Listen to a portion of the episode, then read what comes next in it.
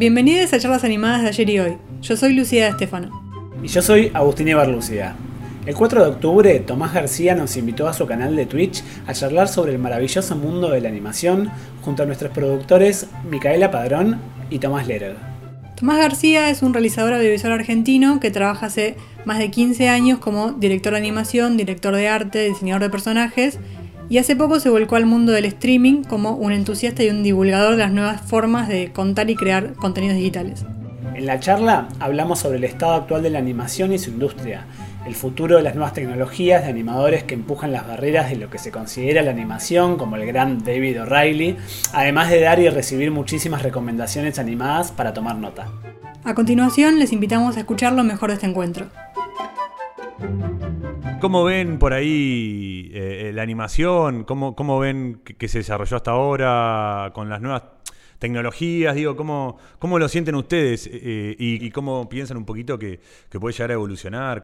Yo siempre como definí la animación un poco como la alteración frame a frame de la imagen, cuadro a cuadro, para dar la ilusión de movimiento, ¿no? Y que se crea frame a frame. Pero vos, ahí vos nos sabrás explicar mejor, ¿no? Pero el 3D no es frame a frame. El 3D es, armar en la computadora, modelar un personaje, una luz, un espacio, una cámara que se mueve y de ahí, eh, digamos, programar para que aparezca la imagen. Entonces se crea diferente, entonces no es animación. Eh, un poco pienso en esto que nos pasaste, de hecho, no sé si, si la gente sabe lo de David O'Reilly. David O'Reilly, para la gente que no sabe, es un animador muy capo que tiene varios cortos muy lindos. También eh, animó un capítulo de Hora de Aventura. Eh, tiene videojuegos y experimenta mucho justamente con las nuevas tecnologías y los límites eh, de ellas para el arte. y tiene, la otra vez publicó en Instagram que hace, no sé, hace 15 años mandó una carta a la Academia de Cine de Hollywood. no hace tanto, hace el 2014, hace bastante tiempo. Sí, y ahí mandó eso para formar parte de la academia, particularmente de la terna, digamos, de animación, para poder eh, ser jurado ahí y participar de, la academia. Y le dijeron que no. Y ahora eh, parece que él sí lo aceptaron. Pero él cuenta que todavía la animación se sigue con esa definición de frame a frame. Entonces él dice, y yo lo, que vengo haciendo hace más de 5, 6, 7 años, no, no calificaría, porque yo hago otras cosas. Hago... Eh, mis imágenes se producen de otra manera. Exacto, exacto, ¿viste? Y eso se habla un poco de esto, me parece, como estas nuevas tecnologías que están apareciendo y que hay que redefinir un poco, que él decía, que de su lugar, si él estuviese dentro de la academia, digo, como estar dentro de ese lugar, trataría de poder redefinir esto un poco el concepto, como la promesa era redefinir este concepto de animación, ¿viste? Como entender eh, a qué le abrís la puerta, ¿viste? Como a, un montón de artistas que están... Porque no, si no se parece que es algo caprichoso, ¿viste? Como gente sentada definiendo qué es animación, ¿viste?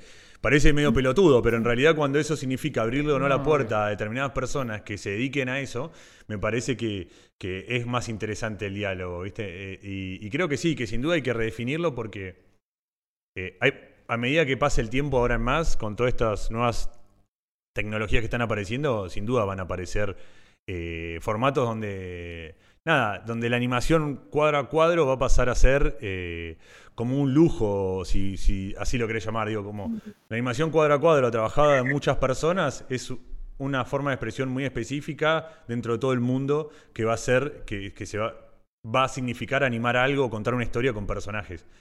Eh, Yo creo que también estamos hablando de cómo cómo funciona la industria en cada lugar.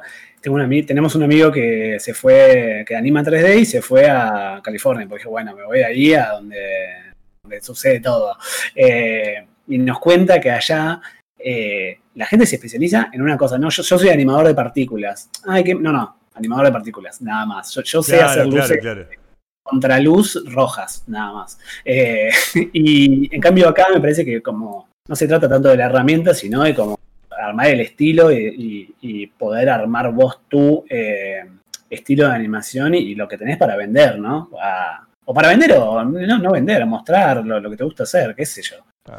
Sí, ni hablar, digo, y creo que se valida, viste, como hay mucho esto, quién anima bien, mal, y digo, me parece como que hay muchas cosas, si, está bien animado, está buenísimo, y la historia es una cagada, y lo ves, es como, me parece que, qué bien que toca el piano, el tema es una mierda, viste, Eh, no sé, qué sé yo, digo, no se llega a evaluar, es como, lo- yo lo veo y digo, uy, qué garrón, qué pérdida de tiempo, toda esta gente animando todo para contar esta historia tan mala, y decís, eh, No, como que siempre tiene que ver con la habilidad técnica, como antes, cuando era únicamente animación, eh, animador el que dibujaba todos los cuadros, cu- todos los movimientos, era animador el que sabía dibujar bien. Y nunca fue así, animador es otra cosa. Y ahora hoy en día no es animador el que sabe usar bien la computadora, o el que más maña se da para las tecnologías, sino justamente eso, el que sabe cómo...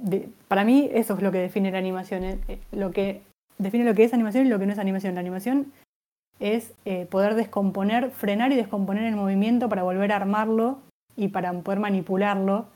Y una vez que puedes manipular el movimiento, estás animando. Ah, cuando Tomás decía esto de recién de lo que es animar, de que es el buen animador, volvemos a lo de David O'Reilly, de que es, cuáles son las, las instituciones que validan, eh, digamos, claro, exacto. que, que te dan el, el aval de qué es la animación, qué está más bien animado o no, que te acepten en la industria es por haber llegado a algo, haber hecho, y es cómo va cambiando la validación. Eh, y parece que se va de a poco tratando de democratizar un poco, pero de a poco, muy de a poco me parece. Sí, sí. eh, arrancó mucho, viste, como, como algo que, que- que me pasó a mí estudiar, estu- me pasó muy parecido a ustedes en la, en la FUC, pero bueno, yo estaba, estudié en la UBA y en imagen y sonido me pasó que, que también no había como animación y todo eso. Y, y encontré, ponerle en el Flash, Macromedia Flash, un lugar para poder aprender a animar. Sobre todo porque se está usando mucho afuera y poder deconstruir cómo animaban en esa época. Me bajaba los, ar- la- las películas que eran SWF, ¿viste? Las abría y podía ver los keyframes, cómo los usaban, ¿viste? Como aprendí mucho a partir de romper los, la- las películas que bajaba de otro lado y. Y, me, y- y fui, y fui- me hicieron un montón de bullying por usar Flash, ¿viste? Eh, Cuando, por ejemplo, hice, Claro. eh, iba a Metrovisión, ¿viste? O lugares de postproducción y yo decía, yo uso el Flash y animo en Flash. ¿Y cómo haces? No, te exporto en un TIFF con... ¿Viste? Y era como bullying en, en la herramienta, ¿viste? Y, y sucede muchas veces. Che, ¿qué herramienta usas para animar? ¿Qué haces? Y, y apareció, ap- apareció hace poco como eh, toda esta nueva corriente post David O'Reilly, que es eh, Sí. todo esto de Late Night Club, que animan en Photoshop y que se cagan más en la herramienta, ¿viste? Que, o usar Blender de una manera muy eh, como irreverente. Me parece que hay como toda una corriente que, que está bueno que se. eh, O lo que es ponerle Dante Zavala con cuando Sí, usa sus animaciones hermoso. 2D, ¿viste? Hay como todo una. repensar la herramienta de la animación y, y en función ¿no? de lo que vas a contar. Eso me parece que es interesante de, de vuelta, de volver a insistir. Y hoy en día, nada, hay como un montón de herramientas y si la pregunta se repite constantemente, ¿qué usás? ¿Qué herramienta usás? ¿Viste? Lo más importante no es la herramienta, ¿viste? Como siempre, es ¿qué querés? ¿Para qué querés usarla? ¿Para qué querés usarla? Yo siempre respondo, ¿para qué querés usarla? Total. ¿Querés, eh, querés, querés hacerte la paja con la herramienta? Usá la que quieras, ¿viste? Como si es abrirla, probar render solo en tu casa, digo, haz lo que quieras, digo, me parece como experimentada con cualquier herramienta, pero si es eh, usarla para algo, me parece como, primero es preguntarte para qué la querés usar, eso es como lo más... Sí, bueno, ver mucho, digo, también consumir, eh, es nutrirte de cinematografía, de series, de, de cosas, de animación, digo, ver mucho para aprender a narrar y no solo saber la herramienta, que es una parte importante, obvio. 100%. Eh, Antes se podía usar. eh, vuelvo al flash cuando lo usé porque no tenía plata para comprarme una cámara y poder filmar, ¿viste? Entonces era re- eh, usé el flash y animaba. Me acuerdo que me peleé con el grupo de, de- que estaba filmando y dije, yo me voy solo y me hice un corto de animación, ¿viste? Y te Obvio. permite eso de poder expresarte. Claro, ¿viste? Fue tipo, ah, lo, hago yo solo. Y, hice un y me fue re bien animando, ¿viste? Era como un robot, se llamaba Roberto el Robot, ¿viste? Era como este, hermoso. ¿Qué, tipo de herramienta pueden ver en el futuro que puede llegar a ser, eh, como qué les parece que, puede llegar a ser útil para, para que las personas creen de manera más fácil animaciones? Como que sea más masiva la, la creación de animación. Creo que se está abriendo con, con el streaming y con, con Netflix y con todas esas eh, plataformas donde tal vez ya no es vendérselo a un canal eh, hipermasivo en donde para poder hacer una serie de televisión animada tenés que tener millones y millones de dólares porque si no no hay chance. Eh, y, y YouTube también, ¿no? Y no sé, y cualquier otra plataforma así está permitiendo, o sea, porque si hay, co- si hay eh, como se dice lo contrario, si hay demanda, hay, eh, digamos, producción, porque tenés a quién mostrárselo, tenés a quién, eh, tenés un público, ¿sabés? Sí, que sí, el famoso nicho. ávido de contenido. Claro. Como, y bueno, también los festivales de cine y de animación están también ampliando mucho eso para ese lado, como eh, hay una posibilidad más grande. Bueno, por ejemplo, Midnight Gospel, está bien que es de Netflix, pero digo, eso nunca hubiera existido si no hubiera existido la chance de que Netflix diga, bueno, haceme 10 capítulos de esto medio cortito, vemos qué pasa, si no funciona, bueno, no perdimos tanta plata. O sea, nunca hubieran, le hubieran dado plata a alguien así para hacer algo de esa manera, de ese nivel de flash que es de Midnight Gospel, si no hubiera existido el modo de consumo que estamos viendo ahora. Lo más lindo es cuando una tecnología se pone al servicio de lo popular, que cuando todo el mundo lo puede usar. Eh, pienso mucho, bueno, en el podcast. Para mí el podcast es un medio re popular. Nosotros acá en Charlas Animadas hacemos un podcast llamándonos cada un par de semanas con nuestro grabadorcito chiquitito, llamándonos por Zencaster, que es una plataforma eh, gratis y digo, cualquiera puede tener un podcast. Entonces, para mí, para ver qué querés hacer es ponerte a probar qué, tenés a mano eh, y si uno pone como mi, tu referente, lo pones a Disney todo el tiempo, a veces es demasiado inalcanzable. También está re bueno tener referentes más a sí, mano. es otra cosa, es otra cosa, ¿no? Para mí como que no es ni inalcanzable, es otra cosa, es como... Ah, eh, es una, una empresa, es una empresa. Ese, vos tenés una empresa de remeras y ellos son eh, Amazon, ¿viste? Como digo, ¿no? Sí, claro, claro, es otra cosa. Es otra cosa porque tienen un equipo, miles, ya de ver los títulos, ¿viste? Como ver los títulos y nada, qué sé yo, digo, eh, el proceso para que un guion se apruebe y salgan todos es como tan monstruoso que... Una burocracia. como digo, sí a veces le decís, ¿querés trabajar en Disney? Bueno, ¿en qué querés trabajar en Disney? Ahí sí va la pregunta, porque en Disney vas a trabajar acá, como decían ustedes, van a decir, bueno, voy a hacer solo la ropa, el, el, qué sé yo, la dinámica de la pollera del personaje principal. Listo, se acabó. Eso te dedicaste toda la película, ¿viste? Eh, pero bueno, solamente se entiende cuando estás ahí adentro, porque estas empresas gigantes que tienen 800 empleados no, no hacen alarde que tienen toda esa gente, ¿viste? Porque eh, el, una persona normal ve una película de Pixar y dice, boludo, mira lo que está hecho eso. dice, espectacular, esto no puedo creer. Y ven después una película, ven Alejo Valentín y dicen, pará, este, ¿qué es esto? ¿Qué están jodiendo? ¿Viste? O, mismo decían, che, es un animatic. Bueno, lo está haciendo una sola persona. Una sola persona está haciendo un video que te está entreteniendo. Animado, ¿viste? Eso respetos a Alex y Cula, el, el número uno. sí, olvídate, re, Un, grande. Em, eh. y, y otro ser que nunca nombramos, que nunca se nombra tanto dentro del rubro de animadores, animación, películas, es algo que es re importante, que es el productor, ¿no es cierto? Que es el productor que es básicamente el que, eh, eh, sobre todo el ejecutivo, el productor que se le pone la platita, que le dice al guionista cómo quiere la película y le dice al director cómo filmarla y, dice los, y, ese es un poco también el responsable de cómo quedan las películas, ¿no? Entonces, a la hora de ver, eh, tipo, vos decís, bueno, ¿quién hizo? a ver, miremos Dibu. Bueno, no mires a los animadores, mirate al productor, mirate al, que estuvo ahí encargado de eso. ¿Querés ver ahí? Mirate quién fue la productora. Y me parece como que es un poco entender quiénes son esas personas y, sobre todo para eh, poder entender que necesitas un compañero. Digo, las personas o una compañera, productor, productora, digo, son un rol re importante dentro del sistema de, animación y, y, de todo lo que hacemos que o uno lo tiene que hacer o lo tiene que encontrar. Me parece que, eso está bueno también como para meter dentro del diálogo, viste que por ahí los productores siempre son como los que siempre es un garrón, tipo, uh, ahí viene el productor que te viene a apurar con el timing, que tiene y, y, son re importantes aún más que porque es el que administra los límites, ¿viste? Eso me parece que es súper interesante dentro de nuestra industria, ¿viste? Entonces, sí, en la animación. cualquier arte creo que muchos artistas eh, a veces le tienen fobia al lado de producción, a cómo mostrar, cómo conseguir financiación, cómo aplicar a concursos, cómo presentar su trabajo. Eh, y esto, lo, lo, que decís, hay que ver con quién te podés asociar, con qué, che, loco, tengo esto, ¿qué, qué tal si me ayudás o si nos ayudamos a armar algo que esté piola? Eh, es posta el rol de productor, es re importante tener en cuenta que es una carrera a seguir y es una hay que buscar, ¿no? Como hay que colaborar de esa manera. Sí, o ese rol de productor creativo, ¿viste? Como entender no como un rol que administra el dinero, sino que es el que administra eh, la energía y, los límites, ¿viste? Que es re importante eso, decir, che, bueno, este animador, por ahí ha pasado muchas veces que es un proyecto de producción de animación. Vos te acercás un poquito y ves que están perdiendo tiempo en la comunicación y están perdiendo un montón de, recursos. De recursos, sí, mal usados. Y también hay mucho misterio sobre cuál es el lugar de productor. Como hay un, halo de que no se sabe si es un mercenario que es el que pone la guita y, te, viene a decir cómo hacer las cosas y el, director animador es un santo que quiere hacer, quiere salvar a la comarca y viene el, dragón del productor.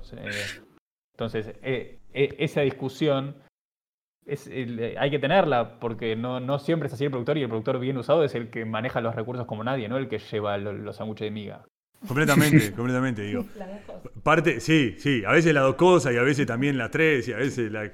Pero como me parece que sí, que es, eh, es importante eso, como también entender que, que nada, que es difícil a veces, a veces me dicen, che, Tomás, hacete una película animada, viste, como si fuese, Claro. cuando hice eh, el descargo sobre eso, me dicen, bueno, juntadita, hace una peli animada, viste, como... Sí. Y creo Ah, que, ayudarme, claro, creo que falta mucho de- en el sentido de que acá nombraban, como la animación está muy aplicada a lo que es la industria publicitaria acá, y, eso te genera iteración muy corta, ¿viste? Iteraciones de un mes, dos meses. Los equipos están acostumbrados a poder bancarse un proyecto muy poco, poco tiempo de intensidad, ¿viste? A veces pasaba que te contratabas a alguien y, y a los tres meses ya era como te llevabas súper mal porque la tensión o porque saber manejar la energía, el feedback. digo. Por eso me imagino que Metegol u otra película industrial que requiera el trabajo de mucha gente durante un año, dos años, es como la parte de management y de cosas, es como la más, aún más importante que la dirección y todo, ¿viste? Porque se empiezan a ir, se empiezan a, a cansar. Eso es algo como también que es un límite muy grande a la hora de hacer un largometraje acá. ¿viste? En Argentina. También la idea de que una película es lo máximo que se puede hacer, eh, como esto, junta guita te haces una película. No, quizás no quieras hacer una película. Eh, hay un montón de otras. Puedo hacer una, una página web o una experiencia interactiva. Ahí va, Eh, ahí una- va, ahí va, eso, ahí va. Puedo tener un canal de Twitch, ¿entendés? Como Ahí va, eso. realmente hay mucho más que, que una, una película, es un video de dos horas. ¿Qué le damos a, a- a los animadores que no sea una película? ¿Qué, qué- qué podemos decir a partir de lo que, de lo que estamos viendo hoy? ¿Qué tienen para lugar para, para ir a, a construir su espacio de animación? Pues tanto. Yo- yo voy a tener mi- como un rincón de mi corazón para YouTube. Social muy buena. eh, y creo que hay como muchas maneras de formar comunidad eh, y poder ban- bancarse eh, como creador, ¿no? A mí me, me da cosa recomendar ahora, así como, bueno, vayan ahora a TikTok porque es la que... Y, pero para- capaz cuando alguien está arrancando a aprender animación Claro. ahora o está arrancando a meterse, cuando termina, cuando ya se siente seguro como para hacer algo, ya TikTok dejó de estar de moda y vino otra nueva que no vamos a conocer. Entonces es como más, sepan que ahora eh, no hace falta hacer una película porque el cine ya no es la cosa, sino que es, todo el mundo tiene una pantalla en el bolsillo. Es ahí donde hay que ir, a la pantalla del bolsillo, es como a la compu, a, a- a las pantallas que nos persiguen para todos lados, a, a los que vamos. Como, no sé si hay una red social que es como, ah, esta es la posta. Siempre va a haber Sí. una próxima. También a veces si apuntás mucho a la red directo, la misma red termina modificando tu trabajo. Eh, hay un eh, hay un tipo que se llama Jack Conte, que es el creador y CEO de Patreon, que es eh, tiene un, una banda que se llama Pomplamoose y otra que se llama Scary Pockets, es un capo total, y él dice que él hacía música y un día le dieron como forma de poder hacer la música, no sé si en una biblioteca o en el hall de una universidad. Y, su música de a poco se fue volviendo más eh, música de ascensor, como música para que la gente pueda leer o charlar mientras eh, está escuchando la música. Y como que el contexto, el marco, le modificó su arte. Eh, y él, él cuenta eso. Bueno, hay que ver qué cosas son como intrínsecas nuestras. Digo, che, yo quiero hacer esto más allá del marco. Y después, cuando vas al marco, bueno, por ahí lo adaptás un poco. Y digo, bueno, no me jode que mi, mi dibujo sea cuadrado porque engancha mejor en Instagram. Pero tampoco hagas dibujos cuadrados porque engancha mejor en Instagram. Como hay que fijarse qué cosas eh, estás dispuesto a, llegar a un acuerdo medio, acceder, ahí está esa es la palabra. Eh, y qué cosas son tu búsqueda. Y me parece que lo más importante, obviamente, es tu búsqueda. Ni hablar, ni hablar, 100%, 100%. Porque además Sí. también, digo, pasa eh, lo, que por un lado está animal y por otro lado está que es algo muy difícil, que es manejarse en redes como, y venderse. Como que no es solo hacer el producto, que eso es muy difícil. No, o sea, no, no, no. es- es di- no digo que sea difícil la herramienta, sino que es difícil hacerlo, manejarlo. Son muchas redes, cada vez hay más. Nosotros, como del podcast, también es un laburo que, que lleva todos los días. Siempre yo trato de, hoy en día, como, como volvemos a recalcar esto, que, que el objetivo a, gran, a largo plazo no se construye haciendo contenidos largos, sino en lo que es día a día. Para mí es eso, digo, uno no construye apareciendo una vez cada por mes o una vez por año diciendo, miren, hice esto, tenés que ser eh, como una persona... Sí. Claro, viste, la consistencia tiene que durar mucho tiempo, por eso los festivales hoy, hoy en día ya no tienen tanto sentido si te invitan, porque una vez al año aparecer online y mostrar videos, viste, como, qué sé yo, no, no, no está sumando nada nuevo, viste, entonces me parece como si hoy en día eh, eh, no puedes elegir, un- bueno, voy a hacer una película y aparezco cada tres años, entonces creo que un poco es eso, empezar a entender qué podés compartir tuyo de tu proceso, que a veces es difícil eso, ¿viste? Como entender qué proceso puedes compartir, hacerlo público, que eso puede aprender, alguien puede aprender. Esto de que la gente no te ve ni 40 segundos es la afirmación es una red social. Tenemos que hablar de una red social en particular. Tenemos que hablar de una plataforma en particular. Tenemos que hablar de un contenido en particular. ¿Viste? No se puede decir la gente no tiene atención. Digo. Eh, por supuesto, hay menos atención. Pero me parece que depende mucho de la plataforma. Y de la persona que tenés enfrente, ¿no? Por supuesto. No, obvio, pero vos, por ejemplo, digo, a mí me pasa que a veces en, tus videos, cuando hablas y cuando el, ritmo con el que editas, a veces te vas con eso. A mí me encanta que a veces te tomas tus tiempos o dejas una, pausa o qué sé yo, y eso está buenísimo y va en contra de, la tendencia a veces que es de como cortar todo rápido y acercar y cerrar. No quiero en, ese level de edición, pero sí con esto de la atención y la necesidad de estar todo el tiempo con estímulos para no perder la atención. Y eso es por la plataforma y por la desconfianza en la gente. 100%, pero digo, vos agarrás Instagram y lo ves del, haces un zoom out de Instagram y decís, ok, eh, cada cuadro de cada frame o cada corte es un post en Instagram, ¿ok? Si vos ves algo todos los días lo mismo, es como que vos cortes el mismo tiempo todo lo mismo. Si vos posteás algo de una intensidad un día, algo de otra intensidad a la semana o a los dos días, digo, lo más importante es encontrar ese ritmo, me parece, ¿viste? Que cada uno tiene su ritmo y cada público tiene su ritmo. Entonces, eso más que nada, yo siempre hincapié en eso, ¿viste? En, en, la búsqueda del ritmo y esa, en el ritmo y en el timing. Como el ritmo es como cuando haces entrar a la otra persona a tus propios símbolos, digo, como no la haces, eh, eh, poder abrirse a que pueda entender tus propios símbolos. Y, el timing es la forma en que se lo vas dando. Eh, eso siempre hago como todo el tiempo, ¿viste? Como me parece que de eso depende todo. Por eso cuando ves un video cortado al palo así y, te embolás es porque la otra persona ni se preocupó en qué te estaba pasando a vos con el video, ¿viste? Es un poco como pensándolo desde contar historias aislado de la plataforma que sea. También podemos pensar las plataformas como con distintas historias van para distintas plataformas como decir, bueno, no puedo contar, eh, no sé, el padrino con animación 3D porque no sé, no, sé si es la mejor manera de contar esa historia, pero capaz contar tu Story y sí era la mejor manera de contarla en animación 3D. También eso con los ritmos, capaz hay un ritmo para contar un tipo de historias y otro ritmo de montaje, de, lo que sea, de intención. Sí. También cada persona disfruta de algo diferente. Si vos decís, yo quiero contar historias, es una cosa, pero por ahí es, che, yo tengo ganas de animar, ¿qué querés saber? No, no sé, a mí me divierte sentarme y dibujar, eh, y sentarme y hacer cuadros. Entonces ahí es cuando decís, bueno, por ahí llama a alguien que sea guionista y colaborar o decir, no sé, tengo ganas de animar algo de 10 segundos, ¿por qué no me escribís algo de 10 segundos? Ver qué querés hacer vos y después ves si necesitas colaborar, si no, si eso va para Instagram, si va para YouTube, si va para Twitter, Sí, o, más que nada, viste, un poco de entender como el desafío, eh, como el doble clic, creo, está en, tratar de agarrar una herramienta y decir, che, pará, toda la gente la está usando para esto. ¿Cómo la puedo usar de una manera diferente? Digo, si yo quiero realmente llamar la atención en este mundo, que, se trata de eso un poco también. Che, acá estoy, acá estoy, eh, acá estoy, está bueno. Venga, eh, volvamos un poco de vuelta a la animación, a la tecnología, viste que ahora van a aparecer cosas, así que nos estamos yendo, nos, estamos yendo. Entonces, pensando en la tecnología y todo esto que decías, siempre gana hay muchas tecnologías que aparecieron como herramientas, como llegan muletas o asistencias a la animación. Por ejemplo, la rotoscopía. La rotoscopía en un, momento empezó eh, con Disney, bueno, por ahí empezó antes, ¿no? Pero con, Disney que quería que Cañeves baile y parezca que baila más como una persona. Entonces filmó una persona y dibujó, bailando y dibujó encima.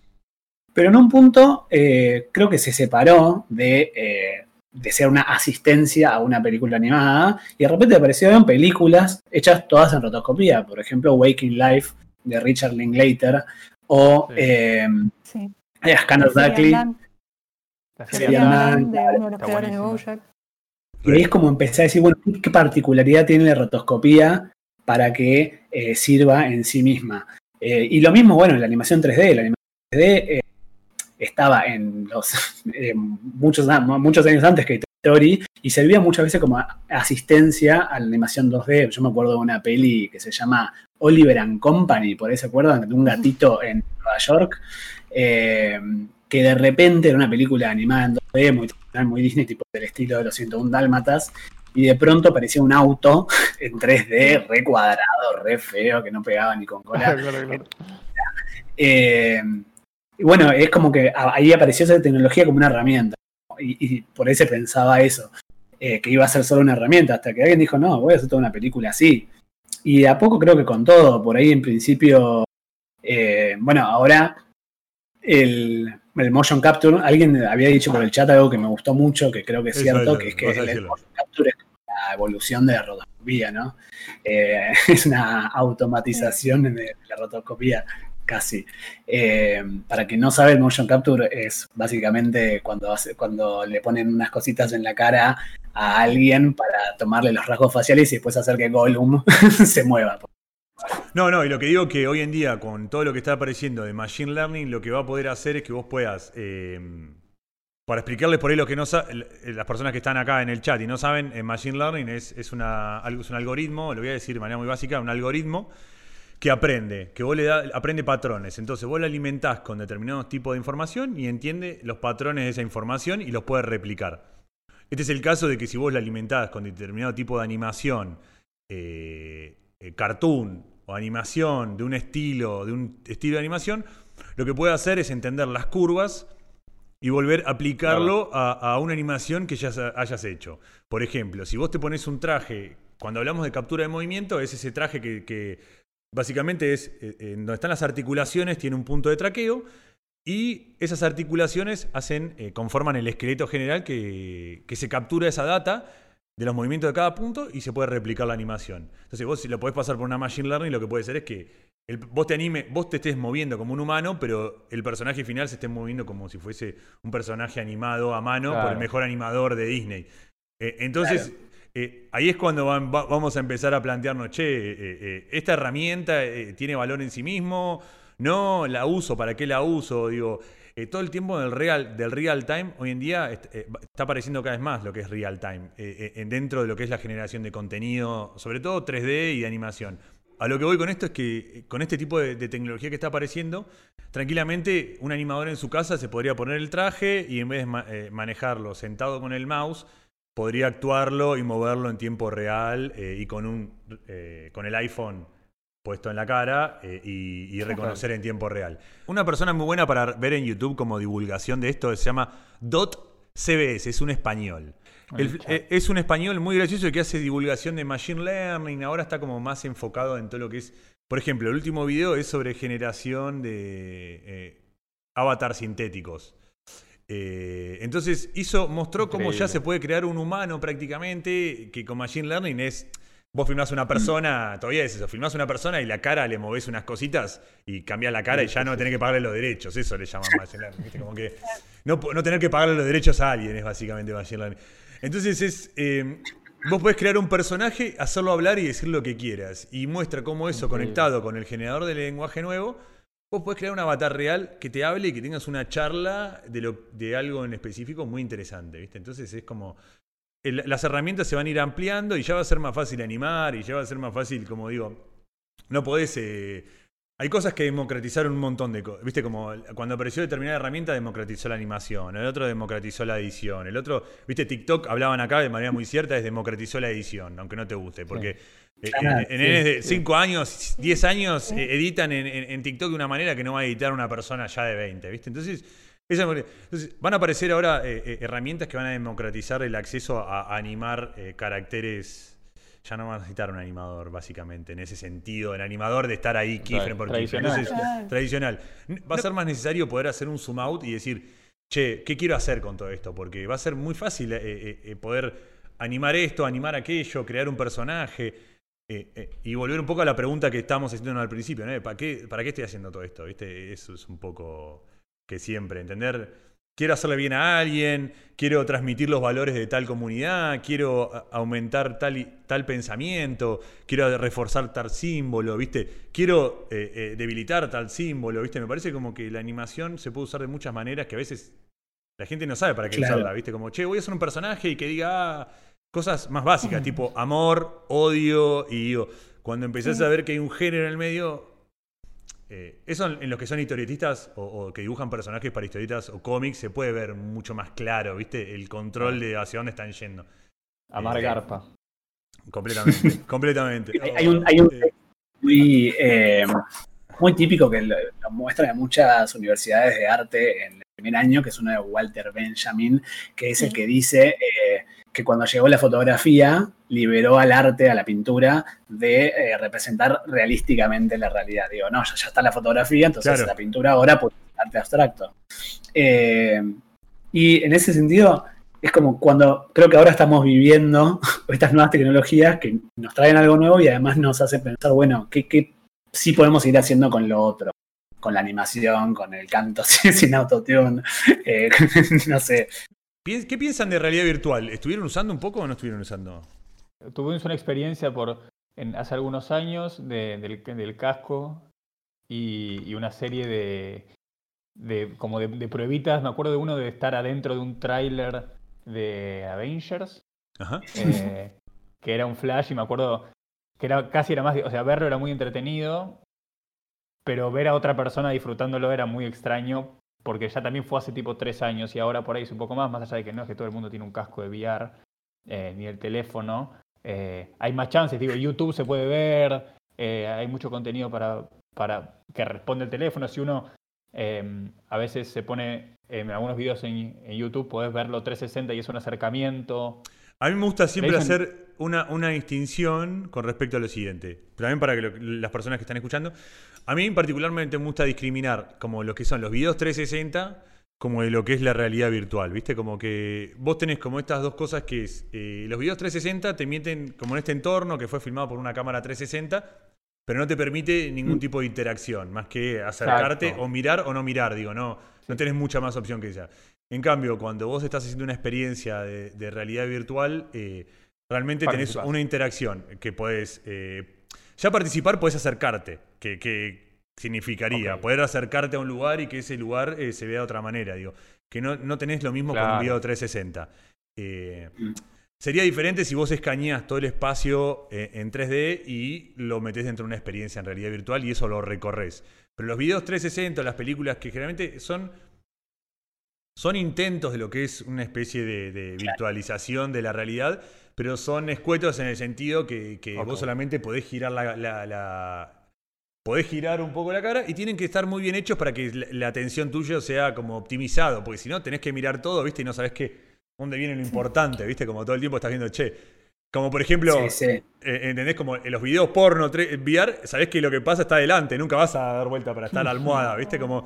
York hace poco, va, hace unos años, había hecho toda una experiencia interactiva en Re. realidad virtual y estaba muy piola. De hecho, la trajeron acá en Argentina y estuvo en la 100%. Sí, muy buena, muy Eh, buena. Era bastante piola porque ella también tiene ideas como medio locas y es como una obsesiva también del sonido. Interactuó todo eso de una forma que era bastante mágico como quedó. Eh, Sí, bueno, ¿se York había- es como había no? David O'Reilly por De encima. la es- música. David O'Reilly es la, eh, la diosa de David O'Reilly es Bjork. Claro. Eh, se había operado en ese momento la garganta y ella usó toda la, la filmación de la operación y de repente vos viajabas a través de, su, gar- de sus cuerdas vocales, de su Ah. garganta y, y podías como dibujar cosas ahí. Una Hermoso, flasheada muy hermosa, hermoso, bueno. Todo con música hecha por ella. Increíble. Eh. Por eso, insisto, viste que hay como, hay como, eh, hay como un lugar para volver, para poder eh, llamar la atención de otra manera y sobre todo acá en Argentina, viste que, que por ahí cuesta del lado de la animación, eh, se pueden hacer cosas muy interesantes dentro de ese espacio. Eh, y probar todo esto que decíamos, tío, captura de movimiento, eh, vos podés modelar un personaje y realmente te cambia la, te cambia la cabeza, poder ver un personaje tuyo al parado al lado tuyo. eh, Es un flash Sí. eso, ¿viste? Eso eh, lo vuelvo a insistir porque es súper interesante. Yo les veíamos con el, el deepfake, es que lo tocamos muy de coté, que lo hablamos pensando en, en el Rey León, que con Lulo estábamos charlando.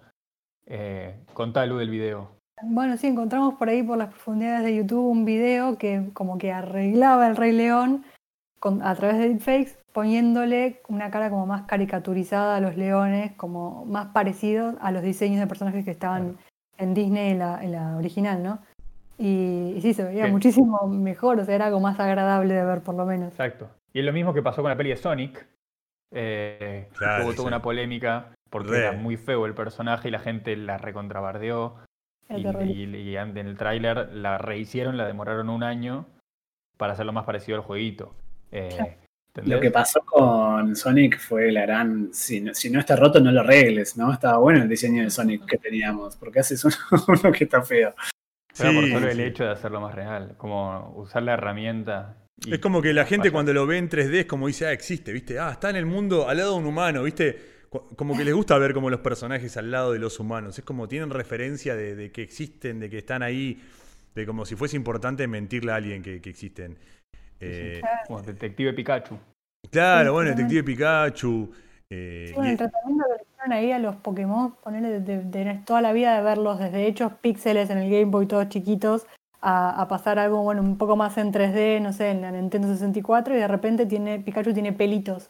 ¿Dónde le viste los pelitos a Pikachu? Y bueno, es como, no, ahora es real, está, es parte del mundo real porque tiene una textura que se parece al referente real. Eso eh, me pareció rarísimo. Un poco lo que pasa con los deepfakes es que siempre creo que caemos mucho en el, la mentalidad Black Mirror, ¿no? Que es todo lo malo que se puede hacer. De hecho, creo que el 94% de los deepfakes se usan para porno, eh, para ponerle caras de personas famosas a videos pornos. Y después el restante 6% quizás se usa para hacerlo a Obama decir algo que hizo con motivos políticos. aparecen un montón, digo, me parece que hay de- determinados usos que van a ir apareciendo y, y- y nosotros le iremos poniendo el límite. Che, esto puede ser, esto no, pero... Sí, a Lo- que nos sucede es que dejamos de confiar en las imágenes, ¿no? En lo que antes no Photoshop, ahora estamos de- dejando de confiar en los videos también. eh, y empezamos a ver cómo identificar que ¿no? En lo que en algún momento los deepfakes había algunos que no pestañaban. Entonces después los deepfakes mejoraron y empezaron a pestañear. Entonces el mismo proceso que hacemos para eh, identificar qué es lo, lo- lo trucho, digamos, es lo que lo trucho, lo que el deepfake usa para mejorar. Eh. Es increíble eso. Eh, es, es medio raro. se va corriendo nuestra vara y Sí. nuestra se va corriendo como nuestro aprendizaje mientras como sube va subiendo la tecnología y nosotros vamos como intentando ir un pasito más arriba a aprender a ver esas cosas. Por ejemplo, todo esto que decimos, cada vez que aprendemos como ah, hay un nuevo deepfake en el que Trump dice no sé qué barbaridad, no hace falta un deepfake para eso igual, ¿no? Pero, pero bueno, es como no, porque es, peli- es peligroso, es como es peligroso no poder confiar en estas imágenes. Y lo pensamos siempre, como todo cada avance de la tecnología, medio que lo vemos hay dos maneras de verlo, ¿no? Como, uy, se pueden hacer cosas recopadas o, uh, ah, listo, este es el fin del mundo, de acá Terminator dos años, no sé. Tal cual, tal cual, tal cual. Y pienso como, ¿por qué siempre tenemos eh, esa, ese pensamiento, ¿no? Medio apocalíptico de cada vez que la tecnología avanza un poco? Y también me respondo, bueno, tal vez es porque estamos muy acostumbrados a, las historias que nos contamos y que nos contaron, tanto en el cine, series, novelas, no sé. Siempre el conflicto es lo que mueve una historia, en general una historia tradicional y clásica. Y estamos tan acostumbrados a que sea lo más interesante de leer o de ver un conflicto, que lo único que podemos pensar es que la tecnología nos va a llevar a un conflicto, nos va a llevar a Terminator. ¿Qué opinan, qué opinan de, del contenido para niñas que hay en, en YouTube de manera así como medio, medio gratuita? La ¿no? granja de Zenón. ¿Qué opinan de la... ¿Conocen a alguien que haya hecho cosas de la granja de Zenón? A mí me dan un poco de miedo. No, no, sé, son, son, un- son una verga atómica, pero sí, acá Ale lo dice, lo digo en, pa- en palabras así lo escucha. Eh, me parece, me parece que, que sí, que los padres lo ponen porque les parece que puede ser como, me parece, uy, che, habla del caballito, de la, del- de la granja, che, qué lindo, y eso.